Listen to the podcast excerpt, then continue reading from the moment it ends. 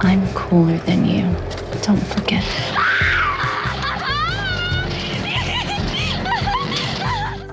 I want to be great or nothing.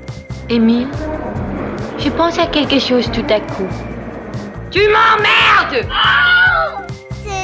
Hey hey, bienvenue à tous dans cet épisode des filles qui en savaient trop. Un podcast entre filles qui veulent célébrer leur amour du cinéma ensemble et avec vous. Aujourd'hui, on est tout un peu enrhumées, mais contente d'être là avec Clotilde. Coucou. Et Éléonore. Hello. Sortez les mouchoirs parce que moi je vais vous parler de All of Us Strangers de Andrew Hay. Avec toi Clotilde, on part dans le nord de la France avec le curieux film de science-fiction français L'Empire de Bruno Dumont.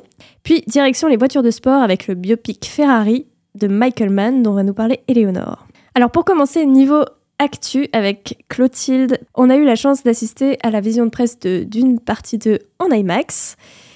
Voilà, est-ce qu'il y a quelque chose à rajouter à cette information C'était un des plus beaux jours de ma vie, je peux mourir en paix. Mais la question revient souvent, est-ce que ça vaut la peine d'aller voir un film en IMAX quand on connaît le prix et la peu de disponibilité de salles IMAX euh, en Europe? Alors, sans entrer dans les détails techniques, parce que en fait c'est assez complexe, mais pour ce film-là, déjà il faut, il faut savoir qu'il a été tourné et pensé pour de l'IMAX. Donc il y a quand même euh, un certain nombre d'informations dans l'image euh, qui sont réfléchi pour ça et euh, tourné avec des caméras certifiées IMAX donc euh, il y a quand même un petit intérêt et Ouais. je trouve que c'est un film très très immersif je pense que tu es d'accord avec euh, moi Clotilde? Oui, et je pense que la salle IMAX, ça le, re- le renforce carrément, puisqu'il y a aussi euh, plus de. Enfin, le système de son euh, surround est, est renforcé aussi en IMAX, donc euh, on ressent tout un peu plus fort. Mm. Et le fait d'avoir une image comme ça, comme. euh, bah, c'est un grand capteur, en fait. hein, c'est une image qui est aussi large que, que haute. Enfin, Mm, c'est. euh, au lieu d'avoir seulement un, voilà, un scope euh, face à nous, ça. et c'est un film où les personnages subissent un peu leur environnement et j'avoue que le, le voir en IMAX il faut être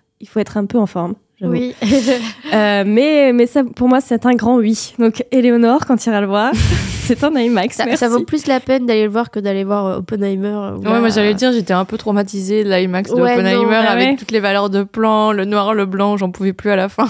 Non, je trouve qu'ici, on le ressent un peu moins quand euh, ça change et que bah, Ok. oui, l'image va pas totalement jusqu'en bas. Ce qui était très dérangeant dans Oppenheimer, ça n'arrêtait pas de switcher. Hmm. Sur un tout autre sujet, euh, Clotilde, toi, tu, tu prends la parole en notre nom à toutes. Oui, voilà, je pense que ça aurait été un petit peu bizarre qu'on n'en parle pas, mais euh, voilà, pour le moment, bah, on, parle beaucoup de la comédienne française Judith Godrèche en France.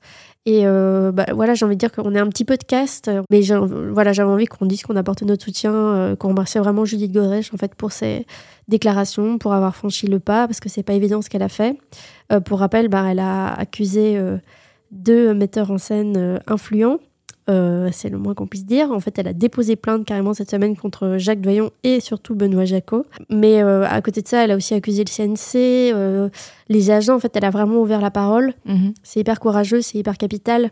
En fait, pour peut-être arriver à la fin de l'impunité des hommes, des auteurs dans le milieu du cinéma en France, en Belgique et euh, peut-être aussi dans d'autres milieux, mais en tout cas, euh, c'est très courageux. Et alors, elle a aussi ouvert un appel à témoignage sur Instagram où elle propose euh, aux femmes ou aux hommes qui ont été abusés de lui écrire avec le moi aussi, donc le MeToo français. Mhm. Donc voilà, je pense qu'au nom de nous trois, je peux dire bah, merci Judith. Sur une toute autre note, Hélé, tu vas nous faire un peu l'actualité festival bruxellois, enfin pas bruxellois en fait, belge, du moment.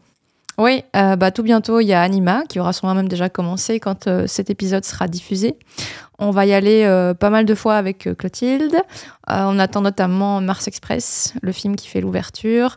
Il y a un autre film qui s'appelle Blue Giant, mais également aussi des films cultes comme La planète sauvage, euh, qu'on adore. Euh, il y a encore aussi des, des masterclass. Toi, Claude, tu vas aller à, à une masterclass, par exemple Tout à fait, de Michael Arndt, qui est un des scénaristes de Toy Story 3 et qui a eu euh, l'Oscar pour Little Miss Sunshine. Rien que ça. Ça va être trop cool. Donc on fera pas mal de, de petites communications sur les réseaux sociaux avec euh, la watchlist et puis ensuite des petites stories du festival. Voilà, faire vivre l'événement.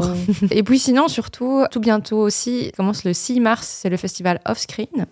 Le festival Offscreen, c'est un festival de films cultes, de films obscurs, de films un petit peu underground différents. film bis. Du bis, c'est ça, du genre, du thriller, du giallo, euh, de l'exploitation. Et d'ailleurs, tu es dans le comité de programmation, toi, du Offscreen, Eleonore. Effectivement, je fais partie de la team de programmation, mais moi je m'occupe surtout des modules, euh, du module des off-screenings, c'est-à-dire des films qu'on va présenter en avant-première. euh, ou même parfois des films qui vont même pas du tout sortir en Belgique, mais qu'on a choisi de montrer. Alors cette année, il y a pas mal de, super chouettes films. En ouverture, on va avoir le nouveau film de Xavier Seron, Chienne de vie, un film belge. Il y a aussi le très attendu Les Chambres Rouges, un film de Pascal Plante, un film québécois qui porte sur le sujet assez difficile du dark web et des chambres rouges et de la fascination que l'on peut avoir pour des tueurs en série. Donc c'est un film que je conseille vraiment d'aller voir euh, en salle qui est ultra percutant. On a aussi le film La Morsure, pas mal attendu, Le Vourdalax, c'était pour les Français donc. Mais on a aussi le film allemand dit Universal Theory, un film plutôt euh, original et fort attendu aussi. Et euh, bah, il y en a encore plein d'autres, hein, mais il y a aussi Hundreds of Beavers, qui est un Ah. film complètement délirant. Avec des Euh, castors. avec des castors, des centaines de castors. petite dédicace à Sylvestre.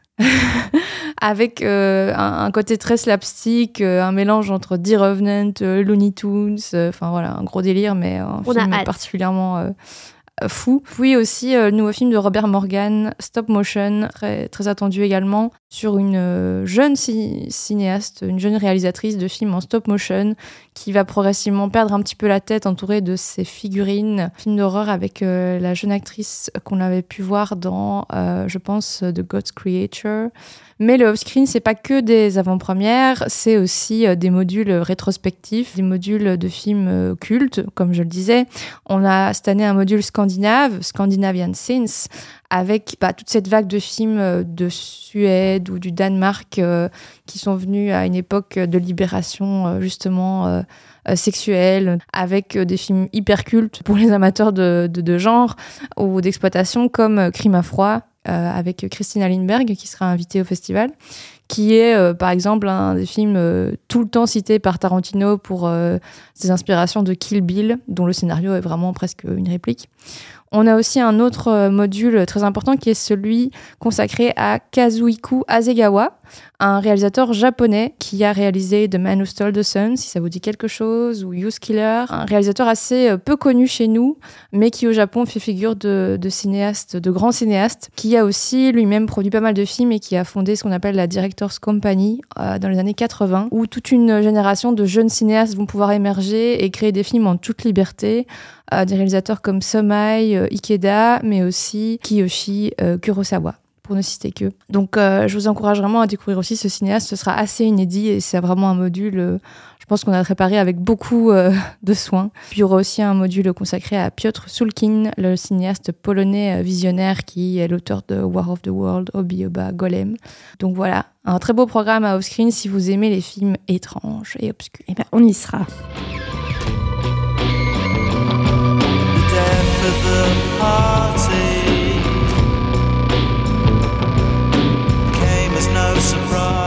Sur ce morceau de Blur, je vais vous parler de All of Us Strangers de Andrew High, un film qui m'a véritablement bouleversée. Donc l'histoire est celle de Adam, scénariste vivant à Londres dans une tour d'appartement quasi inoccupée, sauf par un mystérieux jeune homme, Harry. Un fantastique duo interprété par Andrew Scott et Paul Mescal. Les deux hommes se rapprochent et Adam tombe en pleine nostalgie et part en quête de guérison.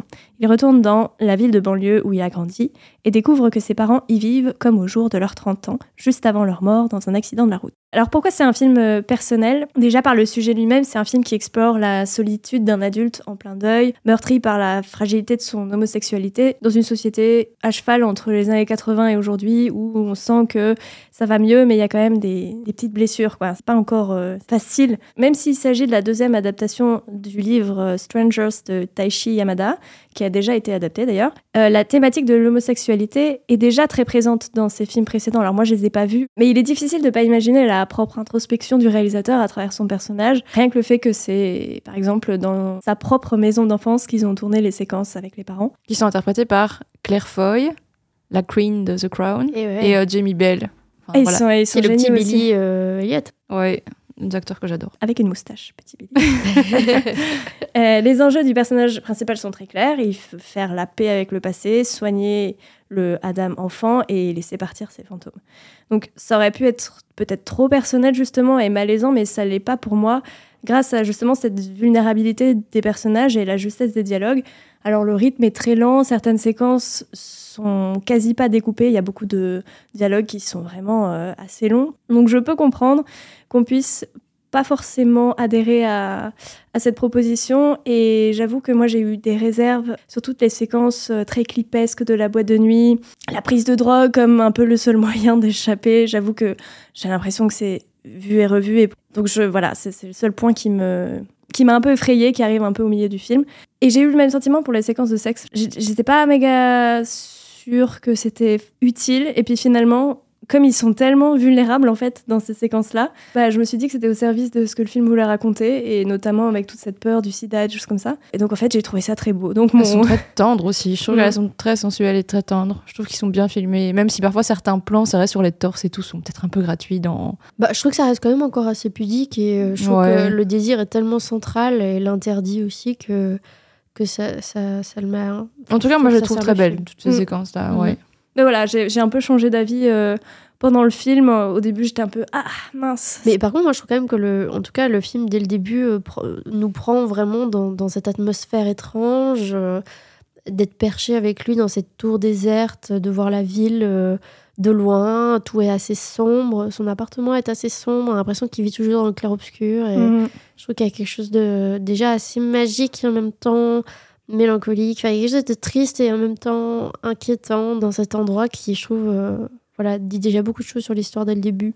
Mhm, c'est vrai. Et en fait, c'est un peu euh, une manière de montrer la mélancolie, un sentiment d'injustice aussi peut-être, des petits frémissements de l'amour naissant entre les deux protagonistes. Et ce qui aurait pu tomber dans le pathos, moi, enfin, j'ai horreur quand euh, un film me tire des larmes. Genre, euh, c'est ça marche pas du tout. Ça, ça m'offusque plus qu'autre chose. Mais là, vraiment, euh, j'ai. bah, aussi parce qu'il sauve, enfin, pas il sauve, mais il équilibre ça avec la bizarrerie et l'étrangeté du. Mm. Ce côté un peu rêve-cauchemar du film, sans, sans trop en dire, il y, a- il y a quelque chose de très irréel et qui, je trouve, euh, aide à, à pas tomber dans le tir-larme. Ouais, ouais, ouais. Oui, parce que s'il y avait que ça. Mais il n'y a pas que ça, et je vous en parle juste après. voilà, c'est un état des lieux entre deux époques, les années 80, à l'âge de ses parents, et le monde d'aujourd'hui qui a bien évolué, comme je disais, au travers de son personnage principal. Il pose la question euh, de manière euh, très frontale dans le film pourquoi il se sent seul et triste? Est-ce que c'est son caractère ou la société? C'est la ma- c'est sa mère qui lui demande ça, et il dit non, non, je, enfin, je pense que c'est mon caractère, mais en fait, il se rend compte quand il le dit que peut-être pas, en fait. Oui, cette solitude, elle est super émouvante. Euh, moi, c'est vrai que je l'ai vu en avant-première au Palace dans une des trois, trois séances qui étaient prévues et c'était quand même super complet alors que c'était la dernière. Et je pense que j'ai rarement eu, j'ai rarement vécu une séance euh, où les gens étaient à ce point euh, concentrés sur le film, euh, très réceptifs aussi. Bah, je pense qu'il y avait pas mal de fans de Paul Mescal. hein. Il y avait tout un fan club, je pense, parce que chaque fois qu'il disait une petite phrase, les gens rigolaient. Mais il y avait aussi un espèce de, de moiteur et de trucs un peu euh, où on entendait les gens renifler à la fin et tout ça. Et quand je suis, je suis partie de la salle, euh, il y avait vraiment des gens qui étaient dans un état émotionnel ultra, ultra fort, quoi. Ils étaient collés à leur siège. Et je trouvais que ça, c'est. C'est vrai que le film est très émouvant. Je pense que ça, c'est indéniable. Il arrive à faire monter euh, l'émotion de plus en plus fort. Et en plus, il parle pas uniquement à un certain type de public. Je pense qu'il peut, il évoque plein de, thématiques différentes. Et aussi bien, euh, enfin voilà, c'est un film sur l'homosexualité, évidemment, sur euh, la vie d'un homosexuel, surtout dans les années où c'était euh, pas encore euh, accepté comme ça l'est aujourd'hui, et aussi où on a pu craindre des maladies comme celle du sida. Mais c'est aussi un film qui est extrêmement beau sur le traumatisme vécu dans l'enfance, le deuil impossible, les regrets, les non-dits, l'imagination. Il y a un truc un peu vertigineux même dans ce scénario, je trouve, par moment. Et en plus, je trouve que le personnage d'Andrew Scott, qui est vraiment hyper sensible, moi j'ai tout de suite été avec lui. Euh, dès le premier plan sur lui, je trouve qu'il a ce côté de, personnage très solitaire qui, est un peu perdu dans le temps aussi. Euh, parfois, je trouve qu'on le sent vraiment naïf comme un enfant. Euh, évidemment, on va pas dévoiler le film, mais il y a un aspect un peu lié à ça dans, la narration. Mais j'aime aussi cette idée qu'on a l'impression qu'il y a un temps qui a été perdu et qu'il essaye de, rattraper d'une certaine façon. Et ça me fait penser à, à ces gens, justement, dans les années 80, qui ont vécu les années sida, etc., et dont la vie s'est un peu arrêtée par crainte. Et ça, plusieurs fois, c'est formulé dans le film. Et ça, je trouve ça vraiment ultra touchant. Ça, conjugué avec justement euh, euh, la relation avec ses parents, etc., et cette espèce de guérison que le film va, va un peu orchestrer, ou que lui va orchestrer euh, dans, dans le cadre de ce film, quoi. Mm, ouais, je suis d'accord. Pour rebondir sur ce que tu disais, Clotilde, parce que tu, parlais de l'ambiance et du fait qu'il, justement, il ne se contentait pas d'un film euh, tire-larme. C'est pour moi une, une proposition euh, magnifique de mélange des genres au service de la mélancolie. Moi, je dis oui. Je suis tellement contente de voir ça au cinéma et je suis tellement contente que des réalisateurs prennent ce risque entre guillemets parce que c'est clairement un truc qui est beaucoup plus présent dans le cinéma asiatique, par exemple, et qui fonctionne, moi, je trouve, à chaque fois qu'il est testé. Et je, je comprends pas pourquoi on pourrait pas euh, à la fois rigoler dans un film, et à la fois pleurer, et à la. Et à la fois avoir peur, parce que finalement, ici, euh, c'est au service de son sujet, et c'est du fantastique. Euh, Moi, j'ai du mal un peu à définir dans ce film-là. J'ai l'impression que c'est sur une fine ligne entre le réel et le surnaturel, que les limites sont floues, que c'est intemporel. Et j'ai parfois l'impression d'être dans de la science-fiction. Par exemple, de la façon dont il filme les bâtiments, l'architecture, c'est c'est très imposant, très graphique. La tour elle-même, euh, elle est très imposante, elle est mystérieuse. C'est vrai que moi aussi, je trouve que c'est hyper chouette qu'il utilise le, fantastique, qu'il aille euh, dans un cinéma hyper sensoriel et tout ça. Surtout que c'est pas, en plus en, en Angleterre, parce que c'est un film britannique, euh, c'est pas du tout la tradition, je trouve. Enfin, quand on pense cinéma britannique, on pense aussi au free cinéma, qui était un Mhm. courant, un peu la nouvelle vague anglaise en fait de, de films qui était très, euh, très social, très naturaliste. Euh, donc j'ai l'impression qu'on était dans un réalisme en fait, plutôt qu'un naturalisme, un réalisme. Et euh, ici, bah, le fait qu'il fasse ça aussi euh, en Grande-Bretagne et qu'il utilise, bah, oui, un, un Londres qu'on n'a jamais vu. Ouais, moi, part- moi, je dis ça pourrait être n'importe où que Oui, Londres finalement. Enfin, c'est ouais, c'est un personnage en soi. Enfin, ça... En fait, il utilise super bien son, le, le cadre et même euh, cette petite banlieue après. euh, Ouais, ouais, euh, ouais. le village familial. Non, je trouve que c'est c'est vraiment euh, une, une belle manière de faire euh, naître plus d'émotions en fait. Et le réel et l'irréel sont traités de la même manière. C'est ça qui est, qui est juste génial. Il est quasi impossible pour le spectateur de savoir ce qui est vrai ou faux. Toi, je sais que ça t'avait, euh, ça t'avait touché dans la scène, euh, toute l'introduction des parents où on, on- on s- on- on met vraiment un temps à comprendre qu'en fait, euh, c'est des fantômes. Et en même temps, c'est pas euh, quelque chose qui, qui est flou. Genre, il, il l'assume complètement. Genre, Ah oui, bah mais il y a oui, quand mes parents sont morts. euh, Et, ouais, ouais, ouais, ouais. mais moi j'ai quand même pendant un moment dit, mais ils sont beaucoup trop jeunes, enfin c'est quoi cette histoire? Mais ouais. Et j'aimais bien quand même être bouleversée un peu dans ce genre de choses et, euh, et aussi même par rapport à l'attitude qu'a son père au début envers lui. Et ouais, c'est assez déstabilisant, mais ça c'est ce que j'aime dans ce film aussi, c'est que on a toujours l'impression que ce qu'on voit est fragile, c'est très précaire. Mm. On sent qu'en fait c'est un peu trop beau pour être vrai parfois. Et en même temps, euh, ben oui, mais d'un coup, d'un coup on a l'impression qu'on est ballotté dans la réalité quand même. Ouais, est-ce que c'est Enfin, vrai tout est, et donc quelque chose ne tourne pas rond. C'est perturbant et ça amplifie aussi la tension dans le film, le mystère et son côté hypnotique. Il y a aussi pas mal de séquences, on en parlait avec Chloé, qui nous ont fait penser à, à Mulholland Drive. Ah Euh, oui, oui, carrément. euh, puis euh, il y a tous ces éléments de couleur bleu et rouge. Moi personnellement, j'adore la séquence de la boîte de nuit, je la trouve très bien filmée. Ouais, ouais. Non, mais c'est juste, moi, ça m'a fait peur. Mais ouais, oui, voilà. mais je comprends. hein. Et puis moi, je trouve qu'il y a une séquence très cauchemardesque aussi dans, dans le métro. Carrément à un moment donné qui était très horrifique en fait. Euh, un réveil d'un cauchemar qui, Mhm. qui je trouve est assez euh, euh, sensoriel comme ça. Et puis euh, oui, euh, je trouve que ça, ce que la plus, une des plus belles idées du film, c'est celle de, vouloir affronter son passé pour se guérir et réfléchir et imaginer en fait ce qui pourrait le soulager. Il y a un peu aussi un côté impressionniste comme dans After Sun avec des petits bouts par-ci par-là. Mais voilà, je trouve qu'il y a un peu plus ce sentiment de vertige que des films, que dans des films comme After Sun par exemple, au niveau des scènes impactantes et aussi même, je trouve que le film n'hésite pas à aller dans des questionnements qui sont vachement euh, durs, même sur la mort, de comment est-ce qu'on meurt, est-ce qu'on souffre, est-ce qu'on souffre pas, Euh, le fait de revenir sur les lieux aussi euh, d'un endroit euh, où il y a eu un accident, par exemple. Euh, moi, perso, ça m'a beaucoup touché parce que ça m'a rappelé euh, quelque chose de personnel, euh, ce que raconte à un moment donné le personnage là-dessus. C'est tout un- cet amas de vérité qui est très touchant dans ce film, je dirais. Après, moi, s'il y a un défaut quand même que je pourrais euh, mettre aussi sur le film, c'est. euh, Vas-y. Oui, Challenge On va me. passer dans la partie un peu moins peu. chouette. non, non, mais euh, parce que j'ai globalement vraiment bien aimé le film, mais je trouve quand même que c'est le type de film qui fonctionne avec un mécanisme euh, dramatique, Mhm.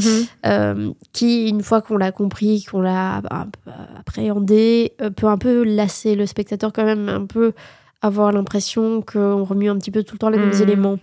Et moi, c'est quand même quelque chose que j'ai un peu ressenti dans le film, même si je l'ai beaucoup aimé et que j'ai bah, j'ai aimé, voilà, j'ai aimé des choses aussi vers la fin du film et tout ça, mais je pense qu'il y a un petit moment où, où le film euh, perd un peu de force à cause de ça. Non, mais ça, je suis très, d'accord. Parce que d'ailleurs, moi, j'ai l'impression que le climax émo- émotionnel, je l'ai vécu assez vite quand même, parce que les, les 20 dernières minutes, j'étais plus dedans. Enfin, j'étais plus émue, en fait. Ouais, bah, je, je Euh, comprends ce que vous dites, mais moi. C'était un peu forcé la fin. Je trouvais qu'en fait, dans les moi, suis pas confrontations, il y avait quelque chose de fort dit. En fait, c'est comme si on avait un tableau et puis d'un Ah, coup, ah, on va ah, faut pas rajouter. raconter la fin. hein. Non, non, non, mais d'un coup, on va rajouter une couche en plus, et c'est là que ça devient un peu moche, quoi. On aurait dû s'arrêter un peu plus tôt. Et, il y a un truc un peu trop dit, un peu un truc too much où je trouve d'un coup, c'est dommage hein, parce que c'est un film, un film aussi qui est sur le fil de la subtilité ou la lourdeur. Ouais, ça c'est vrai. Et, et vraiment, je trouve qu'à la fin, ça, il y a un truc un peu trop pathos qui vient ajouter, euh, mais vraiment dans les 20 dernières minutes, et aussi bah, à la fin que moi, Moi, perso, ça, moi, je, moi, j'adhère pas. à cette moi, fin. je, je trouve Ah, qu'il si. avait besoin de Je faire la trouve un peu fabriquée, artificielle. Ah non, moi je trouve qu'elle prend tout son sens et que justement, euh, c'est là qu'on trouve la, réfé- la référence euh, lynchienne Mm, ouais, ouais. assez assumée. Non, moi c'est justement là où ça fait aussi contrebalancer, comme on parlait du tir-larme. Je trouve que, voilà, je, moi je suis assez fan de cette chanson. Ouais, moi, je, comme je disais, je, je, je pense que j'avais besoin, comme le personnage principal, de passer par euh, toute cette progression de, de scénario. Et je trouve que c'est un film ultra maîtrisé. J'en ai pas, j'en ai pas parlé parce qu'on n'a pas trop le temps, mais dans la direction photo aussi, ce qu'il propose. C'est vraiment magnifique. Et ouais, Ouais, ouais, ça, et ouais. euh, la bande son magistrale aussi, même si un peu trop présente au début pour moi, mais c'est parti, c'est parti. fluide aussi, je trouve. Ouais, le montage est top et Ouais. euh, peut-être que c'est dû au fait que bah, finalement c'était l'assistant monteur de quelques films de Ridley Scott. Donc peut-être qu'il a un petit peu. euh, enfin, je sais pas. je- je- Pour moi, ça a du poids. Je sais pas. Dit comme ça, ça me parle. Direction le Nord maintenant, Clotilde, sur un tout autre registre. Oui, avec l'Empire de Bruno Dumont. Les temps sont proches. Sire, vous voici enfin parmi nous. Ne tardons pas. Nous livrons bataille pour la cause dont vous êtes la souveraine. Ici, sur la Terre. Vous avez pas vu un ovni? Un quoi? Un ovni Alors, comment vous décrire l'Empire? Bah, J'ai d'abord envie de commencer avec la définition donnée par son distributeur Cinéars sur leur site. Alors, je vous l'ai dit, entre Maloute et la vie de Jésus, entre le ciel et la terre, Bruno Dumont nous offre sa vision caustique, cruelle et déjantée de la guerre des étoiles. Donc ça, c'est leur définition. Ça ne dit rien. On ne sait pas trop de quoi ça parle. Alors évidemment, ça cite des, des films euh, de Bruno Dumont, euh, Maloute, euh, La vie de Jésus, etc. Mais je vais vous faire un, mon propre petit résumé pour peut-être en dire un petit peu plus sur l'intrigue. Alors, comme à son habitude, bah, Bruno Dumont, il va poser son, comme cadre son histoire, à son histoire bah, le nord de la France avec un petit village sur la côte d'Opale. Et eh bien, c'est dans ce village que deux forces de l'espace euh, vont s'affronter, deux forces euh, qui se sont incarnées dans des habitants euh, français, dans des petits français euh, du nord. J'ai nommé le bien et le mal. Donc voilà, c'est une, euh, Rien que ça. une bataille de l'espace, une conquête spatiale. Dans le Nord de la de l'humanité dans le nord de la France. Alors, euh, bah, moi, ça m'a parlé. J'ai beaucoup aimé le film. Euh, même si voilà, il y a quelques petits défauts, mais j'y reviendrai plus tard. Euh, D'abord parce qu'en fait, bah, je m'y retrouve moi là-dedans, parce que j'aime bien le cinéma de Bruno Dumont et j'aime bien le virage qu'il a pris dans sa carrière depuis Petit Quinquin, parce que c'est vrai qu'avant ça, il faisait des films un peu plus sérieux, entre guillemets, euh, où il, avait, il a eu la caméra de Racan, il a eu un grand prix, enfin voilà, c'était des films très lents, euh, qui avaient l'air plus réalistes. Et à partir de Petit Quinquin, ben, il a pris un, un virage un petit peu euh, burlesque, comique, euh, policier, et puis il a commencé à intégrer d'autres genres euh, dans, son univers. Mais euh, donc voilà, je me suis retrouvée en terrain connu. Euh, Il y a même les deux policiers en fait de la gendarmerie nationale de Petit Quinquin qui sont dans le film L'Empire. Donc on retrouve des gags liés à Carpentier, et donc ça nous fait rigoler. On, est, on est content en fait, on retrouve vraiment tout un univers qu'on connaît, des décors qui, qui nous sont familiers, un ton aussi. Ici, la nouveauté vraiment, c'est le space opéra. Alors, je trouve que c'est facile aussi bah, de, se projeter euh, là-dedans, dans ce space opéra qui rencontre le nord de la France, parce que quand on a déjà vu les autres films de Bruno Dumont, bah, on a déjà eu des ovnis dans la saison 2 de Petit Quinquin qui s'appelait Coin Coin et les Inhumains, et on a déjà eu des cannibales dans Maloute. Donc, on a déjà eu des acteurs non pros face à des pros euh, dans Maloute. Dans Petit Quinquin, c'était quasi que des amateurs. Donc voilà, on, a déjà été habitué à ces mélanges de genres. Ce que j'aime bien ici, c'est que je trouve qu'il va vraiment aller casser les codes, en fait, à plein de niveaux. Il va aller, euh, voilà, mettre les choses en opposition. Bah, par exemple, il va détourner euh, les, codes du space opéra avec, euh, bah, euh, évidemment, tout le tralala qu'on a l'habitude d'avoir dans, ce type d'histoire, avec une conquête du monde, de l'humanité, des grandes puissances qui veulent euh, créer un empire, qui, qui se combattent. Et euh, évidemment, ici, il les schématise avec le bien et le mal. Donc, en fait, il va faire s'opposer ça à eh bien, euh, un petit village français avec euh, l'humanité, des, des pêcheurs. euh, donc, on est vraiment dans un univers. euh, en fait, on est l'extraordinaire face au plus normal, au plus ordinaire. Et je trouve que c'est à ce niveau-là que euh, la, la, contradiction est la plus intéressante parce que ça fait aussi naître pas mal de réflexions. On est avec des personnages qui sont avec des grands discours, euh, c'est grandiloquent, c'est solennel, c'est euh, nous sommes ici sur Terre pour euh, conquérir l'humanité, etc. Donc ça nous fait un peu rigoler. À côté de ça, on a des petites femmes qui vont au marché et qui disent bah oui, hein, il faut bien faire les courses. Donc on est aussi face à deux langages qui qui sont contradictoires, qui marchent pas ensemble. On a des acteurs, des actrices ultra euh, glamour, euh, connus, et à côté de ça, on a des acteurs qui allaient aller chercher, bah, c'est des mécaniciens, c'est des acteurs qui n'ont jamais joué, et ils se retrouvent face à euh, Lina Kudry, Anna, Anna Maria Bartolomei. Donc on a en fait des contrastes à tout niveau, et moi je trouve ça hyper intéressant parce que ça fait naître la comédie et en même temps bah, ça dit beaucoup de choses aussi sur la vision du monde de Bruno Dumont. En fait, il y a aussi pour continuer en fait sur ces oppositions, bah, le bien et le mal, il les appelle les 0 et les 1. On est avec ces, ces- bon, voilà, un petit, petit clin d'œil à la technologie, au monde binaire, au, au fait qu'on est noir-blanc un peu aujourd'hui. Donc je trouve qu'il y a- pas mal de choses en fait qui s'expriment dans un peu tout cet univers euh, bizarre et un peu qui pourrait paraître un petit peu comique. Moi, je rebondis juste sur euh, le, choix des acteurs et le fait de, de mettre des acteurs euh, non professionnels avec des acteurs professionnels, ce qui d'habitude ne me gêne pas, mais dans ce cinéma-là que je ne connaissais pas, moi j'ai été complètement réfractaire et du coup ce choix-là a provoqué une, énorme gêne en fait. Enfin tous les, plans ou les moments où ils laissent les, les non-acteurs parler, où ils se reprennent, ils n'arrivent pas à dire leurs phrases parfois en fait. Oui, je pourrais comprendre le côté comique, mais moi j'avais juste l'impression d'un mauvais striptease, d'un truc où on se fiche d'eux, et j'avoue que moi ça m'a mis extrêmement mal à l'aise. Ouais, C'est une critique que je comprends. Hein. euh, Bah, on l'a déjà toujours un peu. Euh, euh. Oui, bien sûr.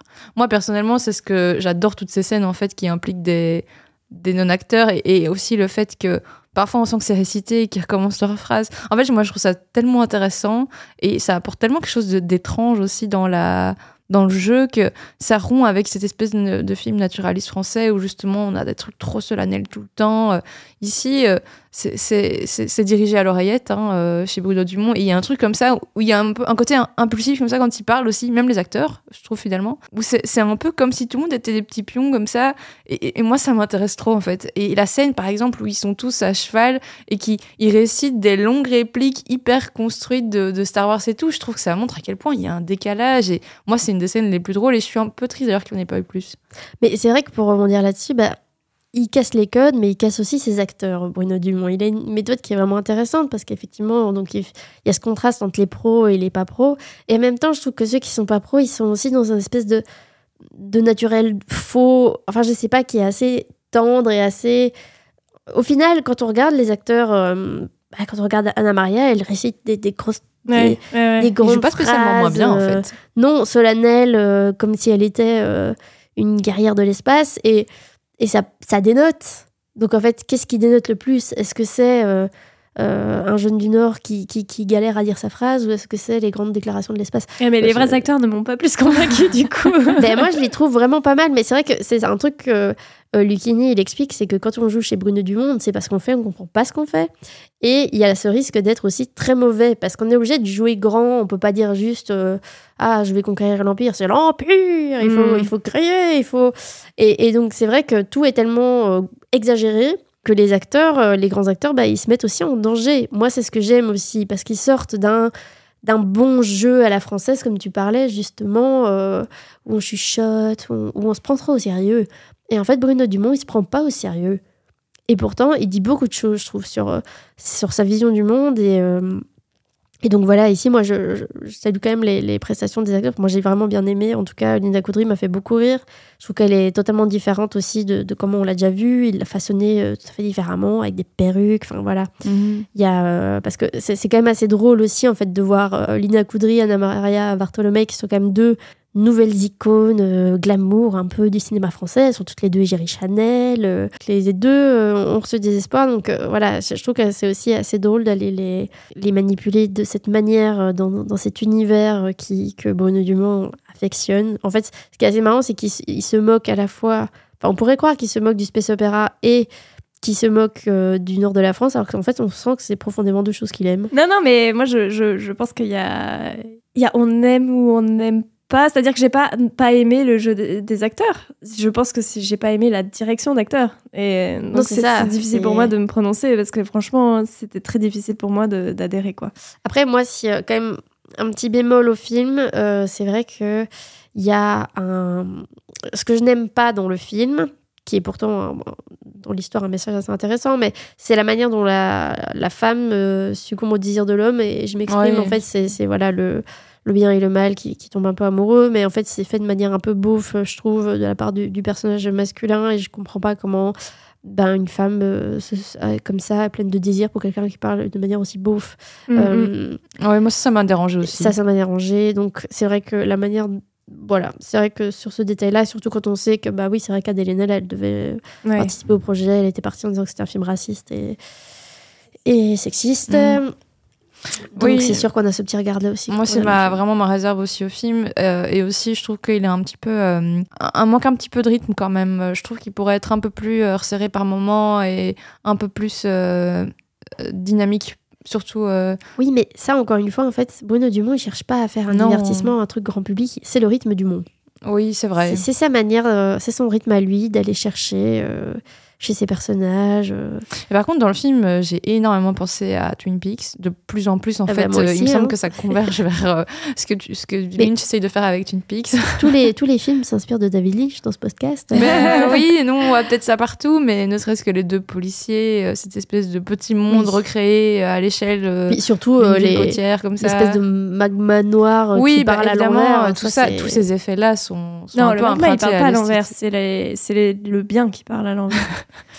D'accord, mais il y avait un effet aussi sur le Dupuis a fait ça Enfin, aussi dans, dans Dali. Mais oui, moi j'aime bien quand même évidemment euh, cette idée de vouloir euh, expliquer l'origine du mal. Et il dit en interview qu'en fait ce film il est un peu conçu comme un prequel de Freddy, euh, son premier film, donc euh, La vie de Jésus, et euh, où c'est un personnage qui est raciste, qui vient même à un moment donné à, à- à tuer quelqu'un. et, et le film ici, ben il y a un petit enfant qui s'appelle Freddy, et donc c'est conçu comme un prequel. C'est assez marrant quand on sait que c'est un peu inspiré de Star Wars aussi d'avoir fait dans cet ordre-là. C'est vrai.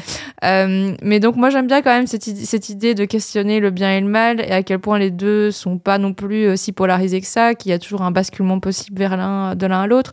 Et en fait Bruno Dumont c'est un ancien prof de philosophie et donc pour lui ce film c'était une idée de faire de la philo mais sans être emmerdant, de vouloir l'incarner euh, sur terre. Et euh, en fait la science-fiction c'est aussi quelque chose qu'il aime bien. Il a réussi à rapprocher euh, son univers de ça. Et moi j'adore. Il y a plein d'idées de mise en scène que j'adore par rapport à ça ne serait-ce que bah, la culture française et justement des monuments comme les cathédrales ou Versailles qui sont des vaisseaux spatiaux, je trouve c'est hyper beau Ouais. et, Et, je trouve que c'est une idée géniale en fait. et c'est très bien fait. hein. Mais C'est impressionnant. Franchement, la, la Impressionnant. 3D, les VFX, c'est vraiment super bien fait. Et c'est quand même une grosse euh, coproduction euh, à 5 pays, je pense. Donc, euh, Oui, c'est vrai qu'on Ouais. sent, on sent qu'il y a quand même pas mal de budget Ouais. et, et L'intégration des effets spéciaux dans les paysages euh, du nord de la France fonctionne extrêmement bien. c'est pas cheap du tout. Ouais, mais Et c'est incroyable, J'avoue que j'ai beaucoup beaucoup aimé la direction photo aussi, Mm. mais donc j'étais méga fan de la direction photo et des effets spéciaux, et pourtant je me suis dit ça colle pas, ça va pas avec, c'est trop lisse, c'est c'est c'est trop beau, c'est trop, ça va pas avec euh, la façon dont les acteurs sont dirigés. Moi, ça m'a encore plus euh, frappé quoi. Justement, c'est encore un décalage en fait, parce que tu as l'impression que ah, bah, c'est, ça se moque, c'est un, c'est un peu un pastiche, euh, on va mettre des effets spéciaux tout pourris, euh, et ça participera à, à ce sentiment de, de comédie, alors que bah non, en fait, il, il le prend, il prend ça très au sérieux, et Ouais, la mais direction artistique Je est très pense précise. que des effets spéciaux peuvent être euh, bien faits. T'as- T'as pas besoin d'avoir un truc. euh, je trouve qu'il y en avait peut-être trop, quoi, du coup, des effets spéciaux. Peut-être j'aurais voulu en, en voir moins pour plus être dans l'imaginaire. Il y a peut-être un peu trop de vaisseaux à la fin, ça je suis d'accord. Mais jamais assez de vaisseaux. Moi j'ai pas spécialement besoin de ça vers la fin. Mais non, moi je trouve pas qu'il y a trop de, trop de vaisseaux. Moi je trouve justement, c'est même hyper sensoriel. Enfin, à la fin, j'étais à fond dedans avec les vaisseaux qui tournent et tout ça. Je Et la même un que- peu à la Badalamenti. Ah ouais, non, moi je trouve ça vraiment bien fait, quoi. On, on s'y croirait là. Ah, mais j'ai pas dit que c'était mal fait. hein. J'ai juste dit que. J'aime bien ces changements de ton et ces décalages parce que c'est là, il est, il est là, le petit ch'ti dans son vaisseau en train d'attaquer euh, Hmm. le, le bien. Enfin, je trouve ça assez drôle, quoi. Et en même temps, assez. euh, ouais, ça, ouais, ce décalage nous perturbe. Les costumes sont chouettes aussi. euh, il disait en interview que pour Lucchini, par exemple, pour qu'il joue, il faut qu'il ait un costume. Quoi. Et c'est vrai qu'il a un costume apparemment qui est celui de Don Juan, euh, celui qui était joué, joué par euh, Louis Judet, avec un masque de Faust. Euh, c'est super, c'est super beau. Et, et son apparition en tant que guide touristique euh, de est très drôle. aussi. Même quand il dit apocalypse, apocalypse, ça me rappelle euh, l'apéritif de Maloute. Enfin, Ouais, ou il y la a quand même des, trucs qui deviennent très cultes comme ça aussi, ne serait-ce que des petites phrases comme ça. Et euh, ouais, le costume un peu Lara Croft d'Anna Maria. euh, Enfin, tout ça est très Et les réfléchi perruques et ça de donne, ça Lina donne Kudrow. bien, quoi. Ouais, mais Les c'est ça, j'aime bien aussi, moi. Moi aussi, j'aime bien. Je te laisse peut-être conclure, Clotilde, parce que Bah, le temps oui. avance. Oui, bah en tout cas, voilà, c'est un cinéma particulier qui parlera peut-être pas à tout le monde. Ceux qui ont déjà un petit peu euh, avancé dans le, dans le cinéma et dans ce virage de carrière de Bruno Dumont suivront euh, peut-être. Euh, mais sinon, bah voilà, je vous invite quand même à découvrir cette proposition de cinéma qui est assez épatante, assez perturbante. Et si vous avez envie de, envie de voir des ch'tis façon Star Wars, bah écoutez, let's go. Éléonore, à toi pour Ferrari.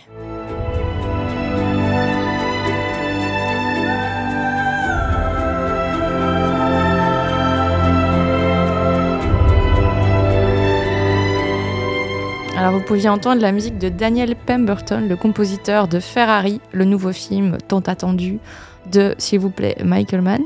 Euh, le réalisateur a décidé euh, dans ce film de montrer trois mois de l'année 1957 dans la vie du constructeur automobile où euh, bah, son couple bat de l'aile. Euh, un an auparavant, il a perdu euh, son fils.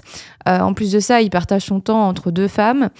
Son entreprise est au bord de la faillite et il vient de perdre un de ses coureurs. Ferrari se fixe pour objectif de remporter la Mille Miglia, une course automobile à travers l'Italie, pour essayer de reprendre pied. Alors le scénario, c'est celui de Troy Kennedy Martin, qui est décédé euh, en 2009, mais qui avait donc commencé l'adaptation euh, du livre Enzo Ferrari, L'homme et la machine de Brock Yates déjà dans les années 90. C'est un projet en fait qui est assez vieux puisque euh, Michael Mann le, porte depuis environ presque 25 ans. Et c'est enfin l'année passée qu'il a pu le terminé, le concrétiser. Le film a été présenté à la Mostra de Venise d'ailleurs. Depuis Hacker en 2015, il n'a plus pu compter sur le soutien financier des gros studios, ce qui fait qu'il a eu beaucoup de mal en fait à, financer ce film. Et c'est pour ça aussi qu'il arrive si tard. Entre-temps, il a quand même bossé sur pas mal d'autres projets. Alors, récemment, il a euh, produit, mais aussi réalisé un des épisodes de Tokyo Vice. Et euh, il a écrit le livre Hit 2, dont je pense qu'il y aura une suite aussi au cinéma. Et puis aussi, entre-temps, euh, il y a eu des projets comme euh, Le Mans 66 de James Mangold qu'il a produit, dont on a cru à un moment donné que c'était euh, Ferrari qui s'était transformé en ce film et que ce projet ne serait plus indépendant, il ne verrait pas le jour. Mais finalement, si. Pour le rôle de Ferrari, euh, auparavant, on avait pensé à, à De Niro, à Christian Bale, à Hugh Jackman. Mais finalement, dans ce film, c'est Adam Driver qui l'incarne. À ses côtés, on retrouve Penelope Cruz dans le rôle de sa femme Laura, euh, Shailene Woodley dans le rôle de sa maîtresse, mais aussi d'autres acteurs comme Patrick Dempsey dans euh, le rôle d'un euh, des pilotes automobiles également. Qu'est-ce que j'ai pensé du film Qu'est-ce que tu as pensé de ce film Bah, je l'attendais évidemment quand même un petit peu euh, parce que bah, Michael Mann c'est un réalisateur qui a fait des films que j'apprécie euh, plutôt beaucoup.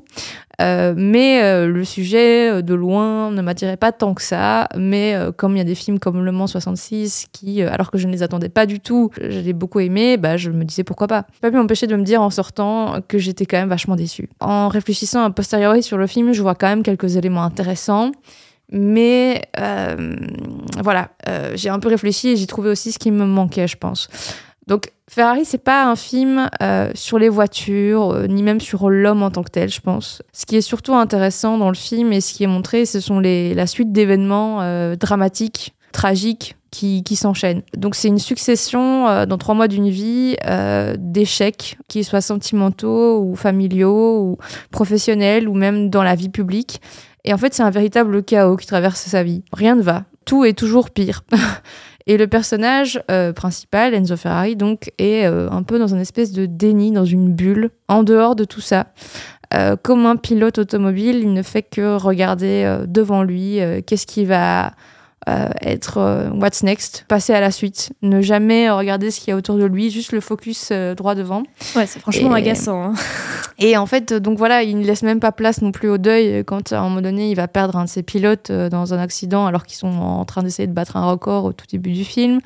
Euh, c'est même parfois un peu choquant parce qu'on voit qu'il il, il se laisse jamais non plus aller dans cet état Ah, de deuil. Bon, il est opaque sauf certaines séquences où on lui demande de opaque. pleurer quoi.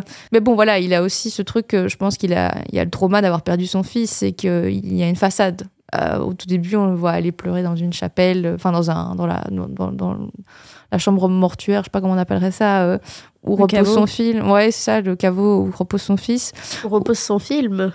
non, c'était un mauvais, c'était un mauvais lapsus. non Et donc, il y a ce truc où on sent qu'il y a évidemment quelque chose derrière, qui, qui a un trauma qu'il n'a pas réussi à, à, résoudre. Il y a des conflits aussi liés à, la disparition de son enfant. Et, euh, mais voilà, lui, il est dans le déni par rapport à ça. Et euh, à l'image de sa paire de lunettes noires qu'il remonte euh, sur ses yeux, il est un peu aveugle aussi. Et le film est extrêmement morbide, en fait. Je trouve qu'il y a plein d'éléments dans ce film qui le rendent extrêmement plombant et morbide. Euh, c'est ça qu'il est aussi assez calme comme ça. Je trouve qu'il y a pas mal de, de moments. Bah, évidemment, il y a une grande séquence euh, vers la fin euh, très brutale. Mais euh, voilà, il me semble que le cinéma de Michael Mann, on l'apprécie aussi beaucoup parce qu'il est marquant, il est impactant. Il nous fait vivre une expérience en tant que spectateur. Et ici, le film est vraiment très mou. Et d'ailleurs, cette scène que j'évoquais euh, d'accident vers euh, la fin du film, elle vient vraiment nous réveiller. Euh, c'est comme si on avait été très plat jusque-là. Et puis d'un coup, euh, il y a cette séquence qui est euh, Ouais, extrêmement pas choquante et bouleversante. que C'est positif, mais en même temps, euh, oui, ça, fait, ça démontre aussi à quel point ça manque en fait de tension Ouais, ouais. et de rebondissement avant ça. Oui, pour moi, c'est c'est le fait d'être entre deux histoires, celle des voitures, de l'homme euh, d'entreprise euh, en mode très biopic, et cette histoire de lui avec les femmes, euh, avec ses drames familiaux. Et, euh, et franchement, on n'arrive pas du tout à comprendre ses motivations, on comprend pas ce qu'il fait dans l'industrie. Enfin, oui, bon, il veut juste vendre des voitures, quoi. Mm. Et il est touché par personne. en même temps, il n'est pas aidé parce que c'est la plupart des personnages sont pas du tout creusés. Et je trouve ça terriblement gênant qu'il laisse autant de place à des personnages féminins qui sont aussi euh, mal exploités. Ouais, c'est vrai que pour moi, le, grand autre grief que je pourrais faire au film, c'est qu'il y a un manque d'empathie. Il n'arrive pas à créer de l'empathie, en fait. Il le crée pas euh, vis-à-vis du personnage euh, principal qui est Enzo Ferrari.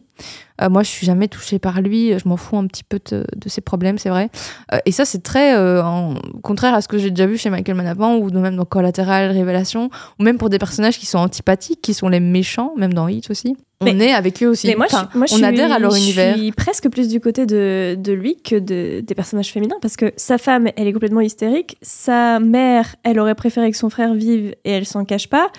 Sa, son Maîtresse. amante, euh, sa maîtresse, euh, Ah, elle n'existe pas. en fait, elle, s'en fout et puis elle pense qu'elle a- qu'à son fils et elle lui rabâche ça dès Ouais. qu'il vient la voir. La copine du, du nouveau coureur, euh, c'est une potiche euh, actrice euh, qui est sur le tarmac et qui déconcentre. Franchement, le personnage principal, il doit gérer avec que des, des, des personnages féminins ouais. qui, qui ne rattrapent pas euh, du tout l'histoire, quoi.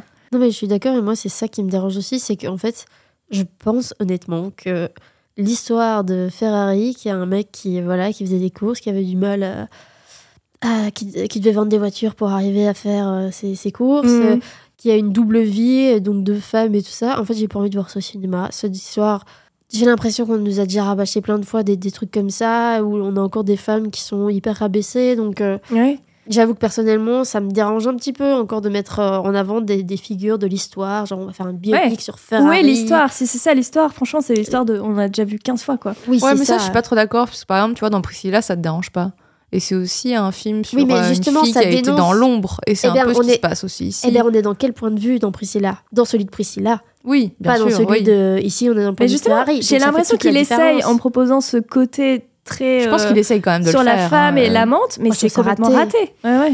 Mais en fait, c'est juste qu'elles sont pas très nuancées et c'est très cliché les scènes de les, les scènes qu'on a avec elles.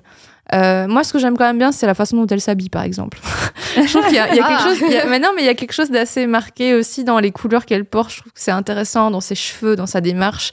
euh, que moi, j'aime bien parce qu'elle a pas, elle hésite pas à faire un peu peur cette femme. Mais par contre, effectivement, je trouve qu'en fait, les scènes qu'on lui donne sont un peu. euh, allez, moi, je déteste cette, cette scène où il s'engueule, puis d'un coup, euh, il, elle l'excite et puis il baisse sur la table. Je trouve que c'est truc qu'on de sa femme, là. Oui, de sa femme.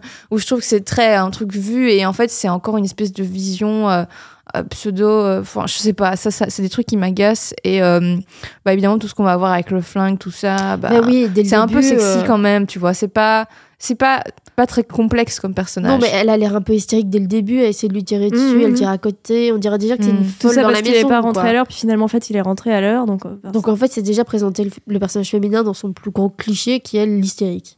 Ah ouais, non, mais c'est c'est super dommage. hein. Franchement, euh, j'ai l'impression euh, qu'il a essayé et il s'est foiré complètement. Mais c'est vrai que les personnages secondaires sont euh, n'existent pas non plus vraiment. Moi, je pense aussi au pilote, euh, son nouveau pilote là, Ouais, qu'il va ouais, ouais. choisir.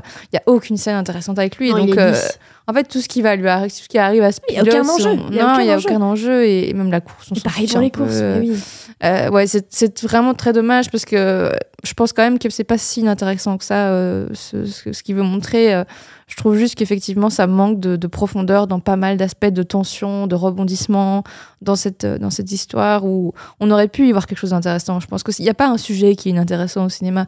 L'important c'est de construire autour, c'est de construire autour et de nous donner l'impression que c'est important. Par exemple dans Le Mans, je ça souffre vraiment terriblement de cette comparaison, mais Mhm. moi, c'est la Formule 1, ça m'intéresse pas du tout. Mais vraiment, c'est des courses de voiture, ça m'intéresse pas. Dans ce film-là, j'étais à fond avec les persos. Je voyais leur passion, en fait. Ici, je vois pas de passion. Je vois, je vois ça comme un espèce de, de, de, de mobile pour échapper à sa vie, en fait, presque. Non, mais oui, c'est un peu une roulette russe parce que c'est notre passion, mais elle est mortelle et on sait Ouais, qu'on va le faire jusqu'à ce que. euh, Puis du coup, le, le brio, parce que quand même, il, il maîtrise les scènes d'action et Ah les oui, scènes de course, et bien en fait, ça, ça, ça devient juste de la technique, parce que si t'as pas mis des émotions avant, ça peut être ré- réalisé de manière euh, brillante, ben t'es pas dans la course. Et pour moi, t'es pas dans la course. Ouais, mais c'est vrai que par contre, euh, à ce niveau-là, au niveau de la réalisation, je trouve que c'est ultra classe, c'est ultra élégant. Euh, Il y a malgré tout des plans euh, qui font très, euh, enfin, qui font rêver euh, une l'Italie. Postale. ouais, c'est On ça. parle de l'accent? Je pense que, allez, le fait que je n'arrive pas à avoir d'empathie pour les personnages, que j'arrive pas à me sentir, c'est qu'aussi, moi, j'ai quand même ce problème-là, j'avoue. Ça me dérange. Euh, Il y a des gens pour qui ça va rien faire, mais moi, euh, je peux pas empêcher de trouver ça un peu bizarre. Ça, et en plus, ils ont pas les mêmes accents. Oui, Oui, et pour le- contextualiser, c'est- Avec Pénélope, pas du tout. Des acteurs anglais qui ont un accent italien. des acteurs américains. C'est l'Amérique Oui, qui vient euh, faire euh, tous ces biopics euh, dans, dans les pays. Et alors, tout le monde, tous les acteurs américains qui parlent en anglais dans le film sont là et essaient de faire un petit accent italien. Mais on n'y croit pas du tout. Parler italien alors. Ou alors, on fait pas un. Non, Enfin, mais- Je suis peut-être un peu radicale là-dessus, mais moi j'avoue que ça m'énerve cette emprise d'Hollywood sur tous les, toutes les histoires. Et ici, bah, c'est une histoire purement italienne et on essaye de faire ressentir l'Italie, mais en mettant quand même des acteurs américains qui parlent en anglais. Et puis, euh, allez, euh, j'ai l'impression que j'ai vu, j'ai vu une interview de Michael Mann qui parle du côté opératique de son film. Moi, je le ressens pas. Je le ressens pas du tout un opéra. Par exemple, je, pourrais dire ça pour Rapito, pour revenir à l'enlèvement, euh, que c'est, un- enfin, pour moi, c'est Que j'adore. un- t'adore, mais qui, qui, pour moi est pour le coup un film où je me sens euh, totalement euh, partie au film, où je Ah trouve qu'il y a pareil. une déchirure et ça. Ici, je. L'opéra, je le ressens pas. Oui, il vit, un- il vit des drames, etc. Mais par, par contre, par exemple, si tu parles de la musique de ce film, mais quelle plaît, quoi. Je trouve que la Mhm. musique est hyper vieux jeu avec des espèces de larmoiements comme ça comme comme dans les musiques de je sais plus quel film de gladiateur ou, ou, ou un peu tu vois ce truc euh, je trouve Mhm. ça je trouve ça très vieux en fait c'est ça ça m'a un peu sorti du film parce que ça venait un peu trop appuyer parfois Oui, tout le euh, temps. certaines scènes. Et, et par exemple, allez, la- le, le rapport qu'il a avec son fils illégitime, le petit, il est mignon, mais il, il est un peu insipide, quoi. C'est un Mm. peu le petit enfant gentil où il n'y a pas vraiment euh, une incarnation Oui, incroyable. Il sent l'Italie joyeuse, il a un accent meilleur que tous les autres. Et, et ouais, malheureusement, dans le film, globalement, si on, si on prend tout ça, euh, c'est quand même ce côté-là qu'on retient, malgré euh, le fait que voilà, on peut pas lui enlever que c'est très bien réalisé, que, que voilà, il sait quand même y faire, hein, mais voilà, ça, ça reste un, un film qui va pas, qui va, pour moi, je, enfin voilà, peut-être que si on leur, peut-être à la deuxième lecture, à Non. la deuxième vision, je- Non. Les filles, on arrive tout doucement à la fin de cet épisode, mais on voulait vous parler d'un film belge réalisé par une femme en plus, euh, qui sort. Qui est sorti déjà Oui, il est déjà au cinéma. Ça s'appelle Quitter la nuit. C'est le premier long métrage de Delphine Girard. C'est l'adaptation, ou plutôt la continuité en fait de son court métrage Une sœur, court métrage qui avait même été sélectionné aux Oscars. C'était un court métrage qui était vraiment super en fait où on suivait eh bien un appel téléphonique euh, d'une centrale où euh, Verl Battens euh, recevait l'appel d'une femme euh, qui répondait un peu à côté aux questions et tout ça parce qu'en fait elle était en danger dans une euh, dans une voiture et alors on avait voilà un suspense euh, assez insoutenable. Je trouvais que c'était euh, vraiment un dispositif hyper intéressant et tout. Et euh, ici, bah voilà, euh, elle fait le long métrage, elle continue cette histoire, elle, elle développe l'après, euh, le trauma euh, de son personnage, euh, les différents obstacles après à, à sa, sa guérison. le- Mhm. au travers de trois points de vue différents. Voilà, avec un mélange de points de vue, avec l'agresseur, avec... euh, Ouais. La personne qui était au téléphone et Voilà. euh, bah, la personne victime, la fille Ouais. qui est victime. Oui, et puis je pense que même si, voilà, c'est vrai que le film est un petit peu euh, handicapé par sa structure, parce qu'il commence évidemment avec le court-métrage qui est assez fort, assez prenant.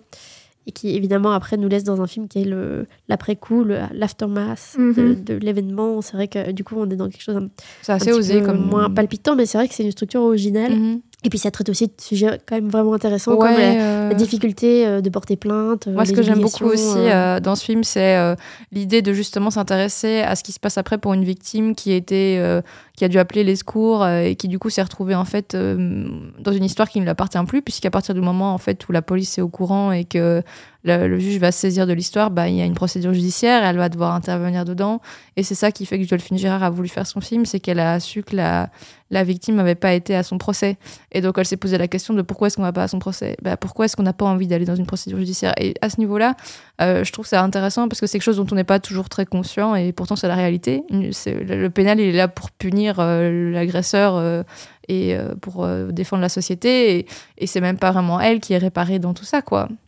Oui, c'est ça. Donc, ça, ça montre toute cette difficulté, le, le- le retour après, après la, le traumatisme, un petit peu, la, la confrontation à la vie. les- et, euh, et ça reste quand même assez proche de son personnage principal, malgré ses, ses différents points de vue. Euh, mais euh, donc, oui, c'est vrai que c'est une trajectoire qui est intéressante.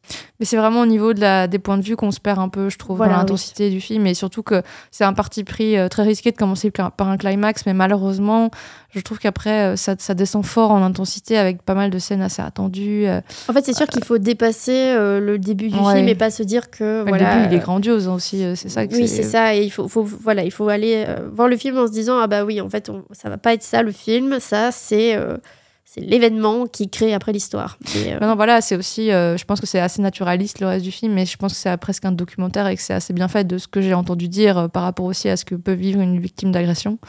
Euh, que ça peut parler à pas mal de, de personnes aussi. Je crois quelque chose de très vrai là-dedans. Mais voilà, c'est vrai que d'un point de vue filmique, euh, il n'y a, pas ce truc qu'on peut retrouver dans le thriller du départ. euh, ça, ça se perd un peu, quoi. Oui, c'est vrai que c'est peut-être un petit peu moins radical en fait que la, la proposition de court métrage, mais en tout cas, je trouve que c'est un premier long métrage qui mérite quand même votre attention et qui est au cinéma en ce moment, avec euh, Verl Battens, avec euh, même Anne Dorval, Ouais. actrice de Les Grin- Gringes. et Gringe, et puis on retrouve aussi Selma Alaoui et euh, Guillaume Duhesme.